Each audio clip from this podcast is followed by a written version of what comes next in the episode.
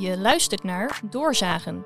Hierin bespreekt cobouwjournalist Thomas van Belzen een actueel item met één of meerdere gasten. Samen scheiden ze de fabels van de feiten, bouwen ze op en zagen ze door.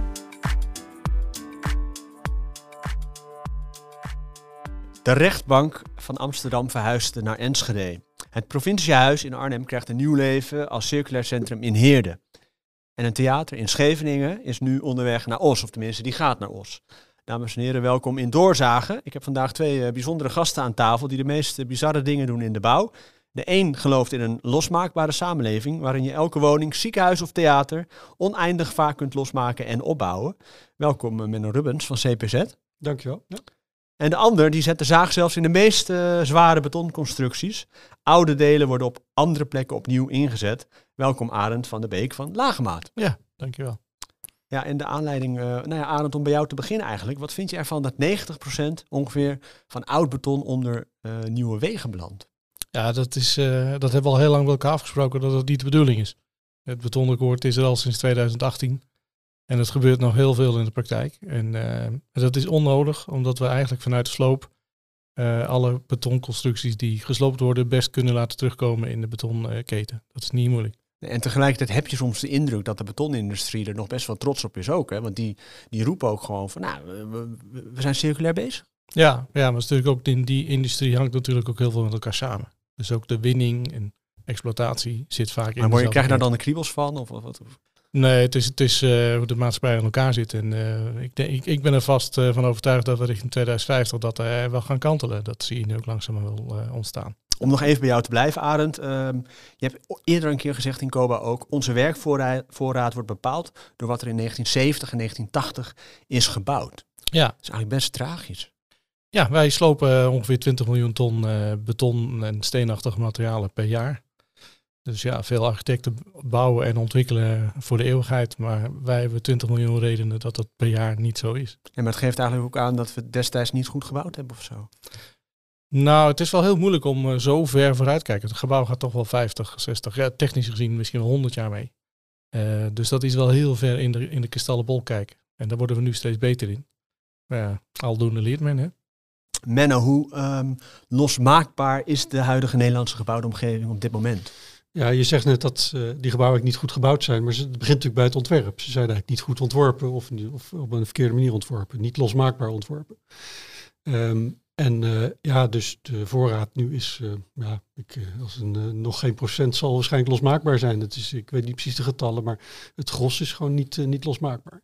Maar wat je net in het begin zei over die, uh, uh, dat recycling van dat betonpuin, uh, uh, dat is natuurlijk wel circulair, maar wel heel laag op die R-ladder. Hè, want dat is vaak het probleem. Als je maar op die R-ladder zit, dan vinden mensen het al circulair. Alleen je moet hoog op die R-ladder zitten en niet helemaal onderaan. Je hebt ook een keer eerder, jij bent al eerder een keer te gast ja, geweest toch in, uh, in Doorzagen. Was wel in een ander leven, want toen deden we alles nog via Teams ja. en niet uh, zo in deze prachtige studio in Zeist. En toen heb je gezegd, uh, eigenlijk zou je bij elk uh, nieuw bouwplan een soort verplicht demontageplan moeten. Uh, ja. Wat is er met dat voorstel gebeurd? Nou, dat is nog niet ingevoerd, uh, helaas. Uh, ik ik uh, blijf er wel voor pleiten. En het is vooral niet zozeer om nou weer een extra document of een extra... Uh, Um, hoe heet dat, red tape te introduceren, maar vooral om uh, ontwerpers en initiatiefnemers van gebouwen te stimuleren om na te denken over wat gebeurt er met mijn gebouw na het eerste levensduur. Want we zijn heel erg gewend om heel erg te focussen op die eerste levensduur van je gebouw. Dat is natuurlijk superbelangrijk, de eerste gebruiker, het feestje, de opening, eerste paal enzovoort. Maar je moet ook echt nadenken over wat er gebeurt uh, als na vijf jaar of tien jaar, want dat is toch meestal het geval, die eerste gebruiker eruit gaat. En, uh, en dan, uh, ja, dan sta je soms met uh, handen in het haar. Wat moet ik dan met mijn gebouw? Ja, uh, jullie twee, uh, Scheveningen heeft jullie een beetje bij elkaar gebracht. Misschien werken jullie eigenlijk al langer bij elkaar. Ja. Maar de ene is, jij bent vertegenwoordiger een sloopbedrijf, mm-hmm. Arend. En jij, Menno, uh, bent architect. Mm-hmm. Jij bent druk met losmaakbaar bouwen. Jij haalt juist oude gebouwen uit elkaar. Ik bedoel, het zijn toch een beetje twee, uh, een beetje een schizofreen verhaal, toch? Ja, ja, en in, in de traditionele uh, bouweconomie staan we ook lijnrecht tegenover elkaar. Kom je elkaar eigenlijk nooit tegen. Uh, want dan is de ene bezig met initiatieven. We zijn naast architect ook ontwikkelaar. Dus dan ben je heel erg bezig met de initiatieffase van gebouwen.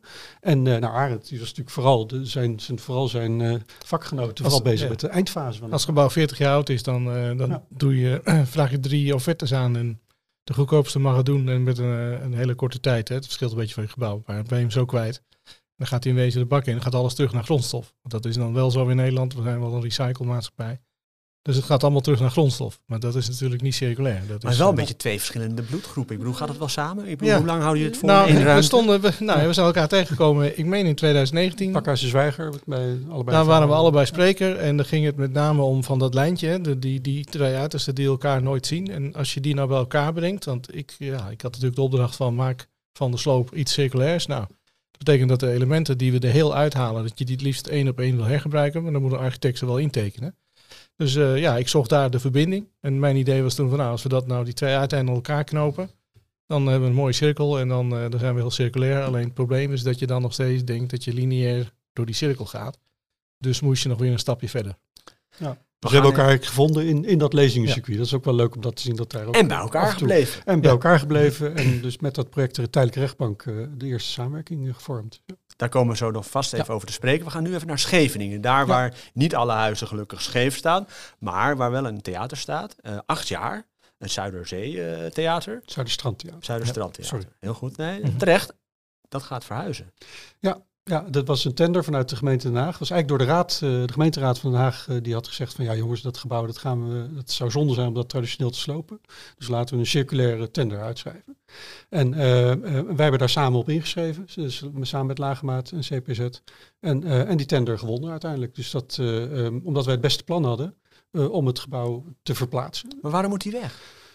Ja, uh, er is een nieuw uh, cultuurcluster in het centrum van uh, Den Haag gebouwd. Uh, en dit was een tijdelijk, uh, een tijdelijke oplossing voor het Residentieorkest. Dus dat en, was ook de aanleiding daarvoor. Ja. Hoe, hoe, wat voor gebouw is het?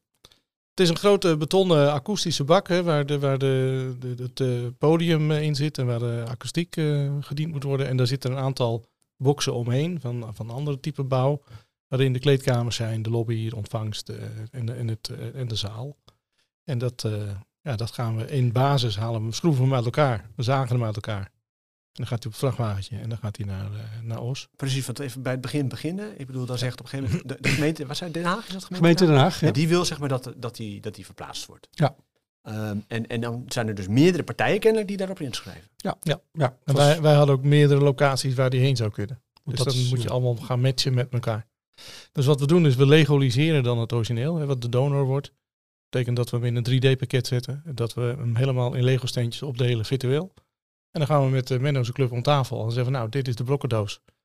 Uh, en dan kijken we naar een aantal doellocaties. Uh, dus een aantal trajecten waar hij in kan. En uh, op het moment dat hij daar goed in past... en we kunnen er een, uh, een goede business case op maken... dan schrijf je daarmee in. Maar je moet dus heel snel handelen. Je moet heel snel een hele korte lijn hebben. Maar jullie wonnen met vlag en wimpel die, uh, ja. die tender, of niet? Ja, dat, ja er waren niet zo heel veel inzendingen. Maar de, wij, wij, je kon van mij maximaal dertig punten halen. Voor mij hadden wij er achtentwintig. En ja. degene na ons had er zes of zoiets. Of, maar uh, waar zijn die andere twee punten gebleven dan? Uh, ja, dat, uh, ja je, je kan natuurlijk altijd... Er valt altijd nog iets te verbeteren. Ja. Ja, ja, nee, dat klopt. Maar het leuke was dat wij uiteindelijk... een wij waren toen bezig al met een project... met een masterplan te maken in Oss... voor uh, de... Bij, vlakbij de, de Lievekamp het theater daar, om daar een, uh, een masterplan voor te maken voor de hele ontwikkeling.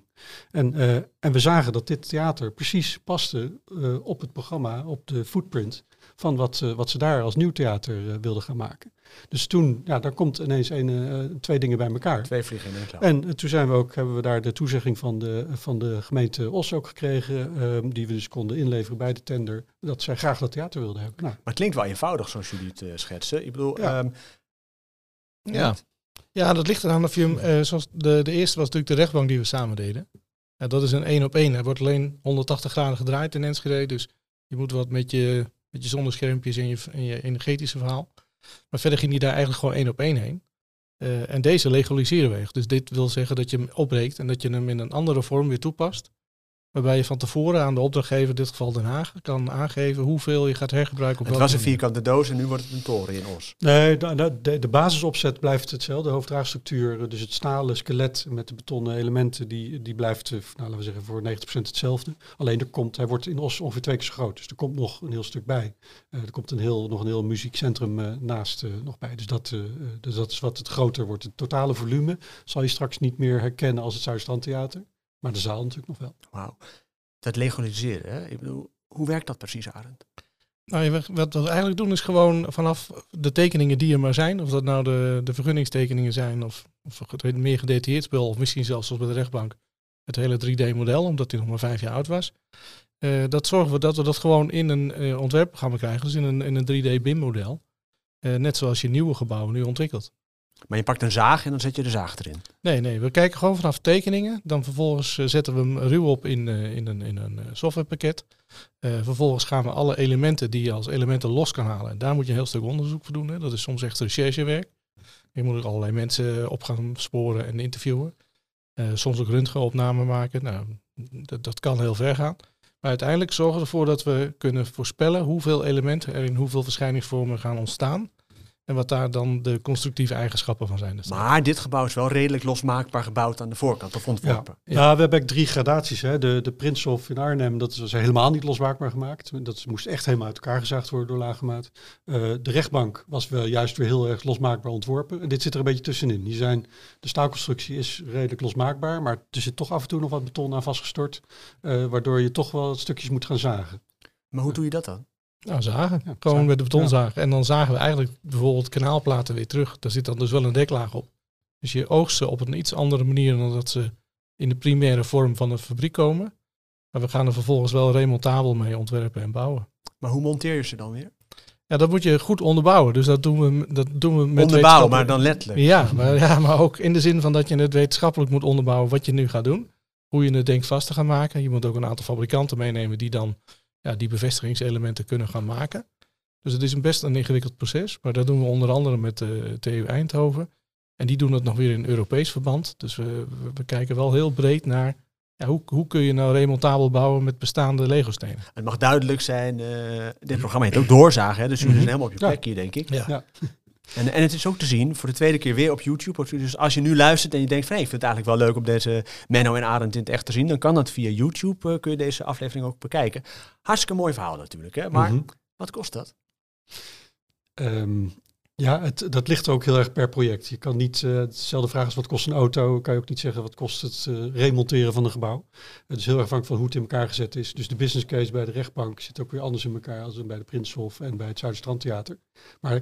essentieel van alle projecten is wel dat je het best haalbaar is als je een donor of als je een doelgebouw hebt. Dus als je al weet waar dit naartoe gaat en, en dat je zoveel mogelijk één op één hergebruikt. Dus voor je sloop moet je weten waar je hem opnieuw opbouwt. Dat is in ieder geval het beste, dan, dan wordt de project het meest haalbaar. Kan het ook andersom, dat je denkt van hé, hey, ik, ik, ik wil een nieuw gebouw, waar wordt er binnenkort wat gesloopt? Zeg maar. Dus dat je andersom redeneert. Ja, dat werkt voor ons, ja, zo werkt het ineens ook voor ons. Dat we kijken, we kijken mee met veel ontwikkelpartijen, wat gebeurt er in de markt en wat gebeurt er in ons directe klantenbestand. En wat moet daar ontwikkeld worden aan onroerend goed? En daar zitten vaak tegenwoordig wat problemen aan. Nou, stikstofprobleem is, of beschikbaarheid, of kostenaspect. Uh, en dat kun je op verschillende manieren bekijken. Van, kunnen we daar alternatieven voor bieden met een bestaand tonergebouw? En een beetje bij ons in de, uh, in de centrale doelstelling is dat we niet duurder zijn dan nieuw.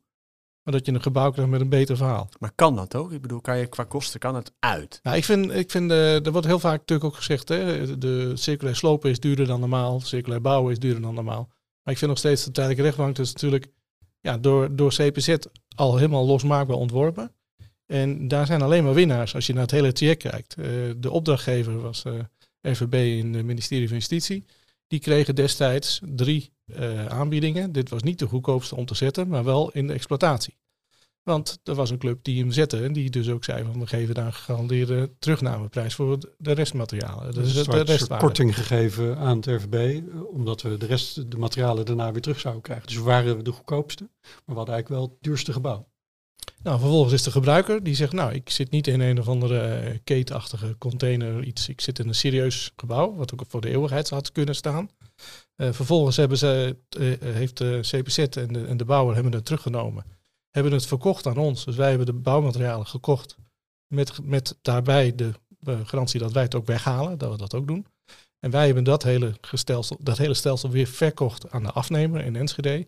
En die heeft dus een gebruiker in zitten.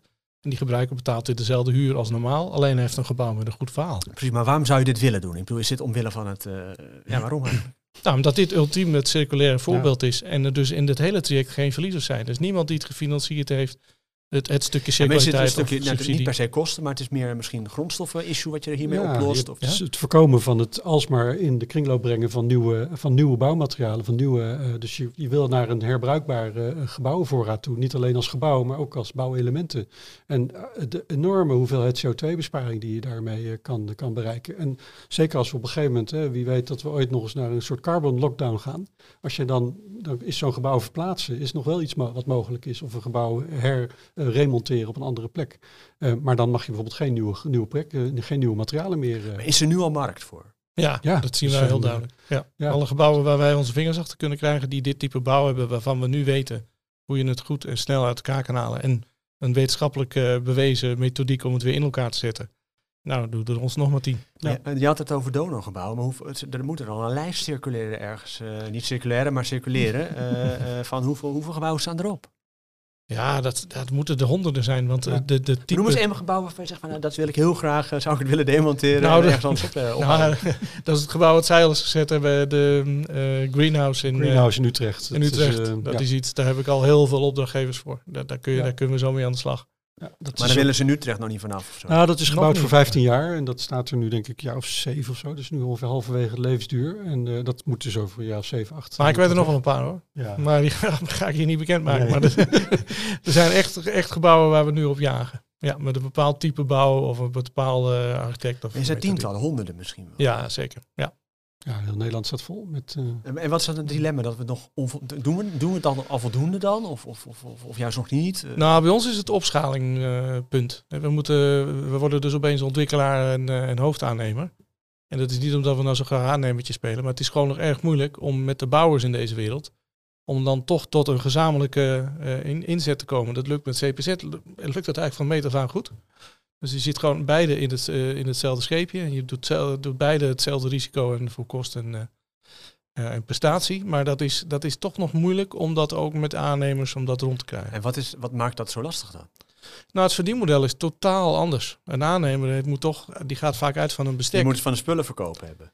Ja, dat is in ieder geval de kern van de berekening. En op het moment dat dat er niet is, wat, wat, is, dan, wat is dan nog op dit moment de incentive voor een... Ik snap, ik snap het wel hoor. Ik bedoel, een aannemer die zal zeggen, joh, ik heb heel veel werk. En ik ben al lang blij als ik het allemaal een beetje aan kan en dat ik genoeg personeel heb. Waarom zou ik in vredesnaam zo'n project gaan doen? Zulke rare uitgangsnormen. Ja, het is een andere mindset, hè? Want waar wij elkaar op gevonden hebben is dat zowel Cepezed als Lagemaat denkt, uh, denkt in mogelijkheden van een gebouw. Niet zozeer om het, om, uh, zoals het er staat als investering, de stenen op elkaar gestapeld, maar meer van wat, wat is zo'n gebouw over de tijd toch waard? Wat kan ik er nieuw mee maken? Hoe kan ik het aanpassen zodat het weer een nieuw leven krijgt? Dat doen wij dus in de vorm van... Ja, maar bouwers ontwerp. willen toch ook wel iets voor de samenleving doen? Ik bedoel, als nee, ik een bouwdirecteur ja, interview, dan denk ze ook, ja, maar ik wil ook voor mijn kleinkinderen zijn. Ik wil ook een mooie ja. wereld achterlaten. Zeggen ze allemaal. Nee, maar het wordt ook steeds, we vinden ook steeds meer gehoor daarin. Dus het, ik denk ook dat het absoluut ook andere partijen gaan opstaan die het op dezelfde manier doen en uh, gaan doen. Uh, maar het is nog, uh, ja, het is op uh, totale bouw is het nog heel weinig. En, en jij zei net, Arend, waarom zou ik dat als bouwer doen? Nou, waarom zou ik dat dan doen als bouwer? Uh, omdat we eigenlijk richting tweeduizend dertig en tweeduizend vijftig zeggen dat we veel minder grondstoffen en uiteindelijk helemaal geen grondstoffen meer uit de natuur willen roven. Ja. En we met de bestaande bouwomgeving in ieder geval hergebruik moeten doen. En daar waar we dan nog tekort komen, want dat weten we ook, aanvullen met biobased. En dat is exact wat wij doen. Ja. Dus uh, dat, het, het gebouw wat we dus bouwen met die Lego-stenen uit Arnhem, dat is een gebouw wat groter is dan dat in Arnhem. Dus we bouwen het op een andere manier weer terug. Waarbij we aanvullen met biobased uh, uh, spullen. En ook gaan voldoen aan uh, gewoon een nieuwe bouwnorm. Dus ja, er zit weinig glasoppervlak zoals die nu gezet is in Arnhem. Maar wij gaan andersom met gevelelementen waardoor je meer glas toepast. Uh, we gaan naar een verduurzaming. Dus de verwarmde kantoorgedeeltes, moet, daar moet je iets met een theemuts of een isolatie van binnenuit. Maar er zijn ook heel veel on- andere onderdelen in zo'n gebouw. Die je gewoon één op één met elementen kan maken. Die je dus uit... Uh, Arnhem komen. We zijn nog steeds in Doorzagen, ook nog nogmaals te kijken via ja. YouTube, hè, vooral kijken. Uh, we gaan zo hebben over de essentie van dit allemaal. Moeten we naar een losmaakbare uh, samenleving toe of juist uh, niet helemaal? Um, wat, wat, ja, nu we toch naar die, die bouwers die luisteren. Hè? Wat moet je dan tegen de bouwers zeggen? Van, om ze te overtuigen van kom op, doe dan met me mee. Nou ja, kijk mee met de projecten die we doen. Dus we, we, gaan, we gaan nu dus uh, beginnen met al die bouwprojecten. Dus ik denk dat die ook wel wat aandacht gaan krijgen de komende jaren. En daar laten we in wezen zien dat je dus gewoon kan bouwen. Kijk, als ik een gebouw in Arnhem uit elkaar haal, uh, dan is dat uh, tienduizend ton, twintigduizend ton bouwmateriaal, wat dus geen bouwsloopafval wordt. Uh, ver, dus dat is een hele grote afvalberg die, die nooit afval wordt. En vervolgens ga ik er een nieuw gebouw in bouwen, waardoor ik in dat nieuwe gebouw tienduizend, twintigduizend ton grondstoffen ja. niet nodig heb. En omdat ik die niet opnieuw hoef te vervaardigen, dus ik hoef geen nieuw staal te smelten, ik hoef geen nieuw glas te maken, ik hoef geen nieuwe betonelementen uh, te storten, bespaar ik ook nog even tweeduizend, vierduizend ton C O twee. Of en, Menno, hebben de bouw helemaal niet meer nodig. Want ik, nou, bedoel, ik ben in Delft geweest bij jou. Zij met drie ja. man hebben we dit gebouw in elkaar ja. gesleuteld. Ja, kijk, het, het, is, uh, het, het gaat ook over de veranderende rollen. Hè. Kijk, wij, zijn, wij zijn van oorsprong een architectenbureau, maar we zijn inmiddels veel meer. We bouwen ook zelf en we ontwikkelen ook zelf. Uh, Lagemaat, oorspronkelijke sloper, is nu ook een ontwikkelaar. Nadenken over remontage. Dus het gaat veel meer over dat, dat, je, dat, je, uit je, dat je uit je standaard rol moet stappen. De hybridisering van ook van je taak in de bouw. En, uh, en als je dat niet kan als, als organisatie, dan heb je wel een probleem, denk ik, de komende jaren. Want dan kan je er gewoon niet op inspelen. En dan ga je dit soort boten missen. En uh, dus ja, ik, wat, als je een advies vraagt aan de grote, grote bouwers bijspreken, is zorg dat je, dat je daar in ieder geval klaar voor bent. Dus dat je uh, een organisatie optuigt naast misschien je traditionele organisatie, die daar wel mee bezig is. Wat is de essentie? Wat is de essentie? Mooie vraag. Hè? Wat is de essentie van het allemaal? Uh, alles losmaakbaar bouwen? Uh, ja, in principe moet je zorgen dat al het materiaal wat je de bouw opbrengt, de, de maatschappij inbrengt, dat dat uh, tot de lengte van dagen beschikbaar blijft. Uh, dus oogstbaar, hè, zoals je dat noemt. En dat liefst op zo'n hoog mogelijk niveau in die airladder. Daar hadden we het net ook al even over. Dus als, als eindproduct het liefst. En als dat absoluut niet kan, dan kan je misschien ooit naar een recycling toe. Maar probeer zo hoog mogelijk erop te mikken. Nou, recycling zou dan nog remanufacture moeten blijven. Ja, er zitten alsmaar nog stapjes tussen. Dus er, er, er zit nog boven recycling zit ook nog, uh, nog heel veel. En onder... Uh, Uh, en je moet je ook afvragen, moet je wel bouwen? Kan je niet veel efficiënter met materialen omgaan? Um, en uh, dus dat, ja, en uh, dan maak je eigenlijk automatisch losmaakbare gebouwen. Dus we moeten eigenlijk af van die hele, weliswaar hele uh, uh, financieel interessante systemen als tunnelbekisting en zo. Want dat is natuurlijk heel, daar kan je wel heel snel mee bouwen. Maar en, op goedkoop. Dat het, en goedkoop, maar op het moment dat het beton droog is, is het ook niet, uh, ja, dan, uh, dan doe je er niet zoveel nou mee. Nou ja, dan kun je altijd nog Lagemaat bellen, ja. Hebben nou begrepen. Ja, ja, ja maar die maar, slopen ze met de zaag gewoon net elkaar. Ja, maar toch? Die blijven nog genoeg, uh, dus voor die afdeling van Lagemaat heb ik geen zorgen ja, in de toekomst. Serieus, ik bedoel, je kunt, wat, wat, wat nu blijkt nou, het is, je kan niet alles, hè. Ja. Dus uh, wij, wij gaan wel veel uit van wat ooit prefab was. Hè? Dus dat is dan een, het, het is in wezen een, zoals in Arnhem is een gebouw wat gemaakt is van Lego steentjes. Alleen we waren zo snugger om ze met secondenlijm aan elkaar te lijmen. En wij zagen nu al die secondenlijn weer los. Ja, maar als je alles Arend los kan maken, met, met, met, als ik het zelfs kan, ja. Waar heb ik jou dan nog voor nodig? Ja, nou als je een gestort, gestort uh, zo'n kokerbekisting uh, hebt, dat betekent wel dat je door, door de, de, de wapening heen moet gaan zagen. Dat soort zaken. Dan wordt het al wel een iets ja, anders verhaal. Je merkt dat een gebouw wat ontworpen is om los te maken, ook in de business case veel sneller haalbaar is om dat te verplaatsen. En om dat die materialen her te gebruiken. En, en met die gebouwen die als een betonkolos zeg maar, die helemaal in stukjes moet zagen, is toch meer arbeid, duurt, duurt langer. Dus het is minder interessant. Hoe ziet de nabije toekomst eruit? Want ik bedoel, we hebben het nu ook al over. We bouwen onder N A P's, misschien niet meer handig. Misschien moet je dan ook wel weer demontabel gaan bouwen tijdelijk. Ja. Uh, er valt nog een hele hoop rotzooi tussen twee haakjes uh, misschien op te ruimen ook de komende tijd. Mm-hmm. Hoe, ja. hoe ziet het eruit de komende jaren? Ja, remontabel beton. Hè, dus uh, d- dat is denk ik, nou, biobased, dat is, dat is een no-brainer, dat snappen we allemaal. Ja. Dus d- ja, dat, dat uh, onderschrijven we ook al. Maar ik denk dat een hybride bouw uh, wel uiteindelijk, hè, beton waar het moet en uh, hout waar het kan, hè, dat is een beetje de, uh, het adagium. Uh, ja, dat kan. En als we kijken maar heb je dan naar... nog wel nieuw beton nodig eigenlijk? Jawel, kijk, er is nu twintig miljoen. De getallen variëren een beetje. De ene keer heb je het over beton en dan heb je het over puin. Maar la- laten we zeggen dat ongeveer twintig miljoen ton uh, beton uh, vrijkomt per jaar. En dat we zo'n zestig miljoen, ook dat hoor ik trouwens heel, heel uiteenlopend uh, beweerd worden. Maar ik hou het zelf altijd maar op zestig miljoen ton dat we, dit jaar, dat we deze jaren per jaar gebruiken. Ja, daar zit dus nog een factor drie tussen. Uh, aan de andere kant zie je wel dat ja, de betonverslaving, we gaan meer met hout doen. En wij komen toch nog wel steeds meer beton tegen. En het lukt ons ook steeds beter om het beton uh, los te houden uit die afvalstromen. En eigenlijk alle beton weer terug te laten komen. Uh, ook doordat we verder gaan dan alleen maar betongranulaat. Als we het hebben over beton, eh, oud beton en nieuw beton. Dan wordt er nu vaak gesproken over betongranulaat. Maar granulaat, ja, betongranulaat, uh, grindvervanger. Uh, dat is toch nog wel een beetje een verwaterend principe. Want je raakt nog steeds veel kwijt aan de ondermaat. Dus niet alle sloopbeton komt beschikbaar. Uh, je hebt er nog steeds een grote afvalstroom uit. Uh, en vervolgens doe je maar een stukje van het grind. Hoe dan ook drukke maar, tijden komende tijd, uh, Menno? Nou, als je nog, als je nog hebt over een soort toekomstvisie daarin, dan ontstaat er hiermee ook een mogelijkheid om veel meer tijdelijke gebouwen te maken die weliswaar de kwaliteit hebben van, van een permanent gebouw. Hè. Dus we noemden de tijdelijke rechtbank ook niet de tijdelijke gebouw. Dat is een permanent gebouw wat tijdelijke rechtbank was. En zo ontstaat er ook uh, een mogelijkheid om, uh, om gebouwen ergens neer te zetten voor, voor een periode van tien, vijftien of twintig jaar. Hè. Iedereen heeft het nu over de verdozing van Nederland. Als Als je al die dozen neerzet voor een periode van twintig jaar, wat niemand weet over twintig jaar of wij nog wel zoveel kopen via internet of via. Dus zijn ze allemaal wel nodig dan? Dus zorg dat je ze over twintig jaar makkelijk uit elkaar kan halen. Geef ze desnoods een vergunning voor maar twintig jaar. En, uh, en dan is het, wordt het de opgave voor de ontwikkelaar om de business case in twintig jaar rond te rekenen. Nou, ik ben wel redelijk overtuigd. Ja, uh, wie moeten we nog meer overtuigen? Ik bedoel, uh, ja. ja. Nou, ja. nou als dat laatste bijvoorbeeld, moet je ook kijken naar gemeente. Het wordt vaak wel geopperd nu. Dan moet je, als je een industrieterrein uitgeeft of woon, een woonwijk, moet je dan die grond wel verkopen. Ik zie dat toch een beetje als verpatsen van je weilanden. Uh, met een verdienmodel op dat moment. En daarna heb je er niet zoveel meer over te vertellen als gemeente zijnde. Of je moet het allemaal weer terug gaan kopen. Maar je zou het ook uh, in bruikleen kunnen uitgeven voor een x-periode. En zorgen dat je dus na dertig jaar, kan het dus zo zijn, dat dan je fabriekszaal weer weg moet. Ja. En dat is dus niet heel moeilijk, want wij bouwen, we zitten al in een consortium waarin we woningen bouwen in twee dagen, die je in één dag weer uit elkaar haalt. En dat zijn gewoon normale uh, sociale huurwoningen. Ja, dus er zijn heel veel en, mogelijkheden op dat gebied.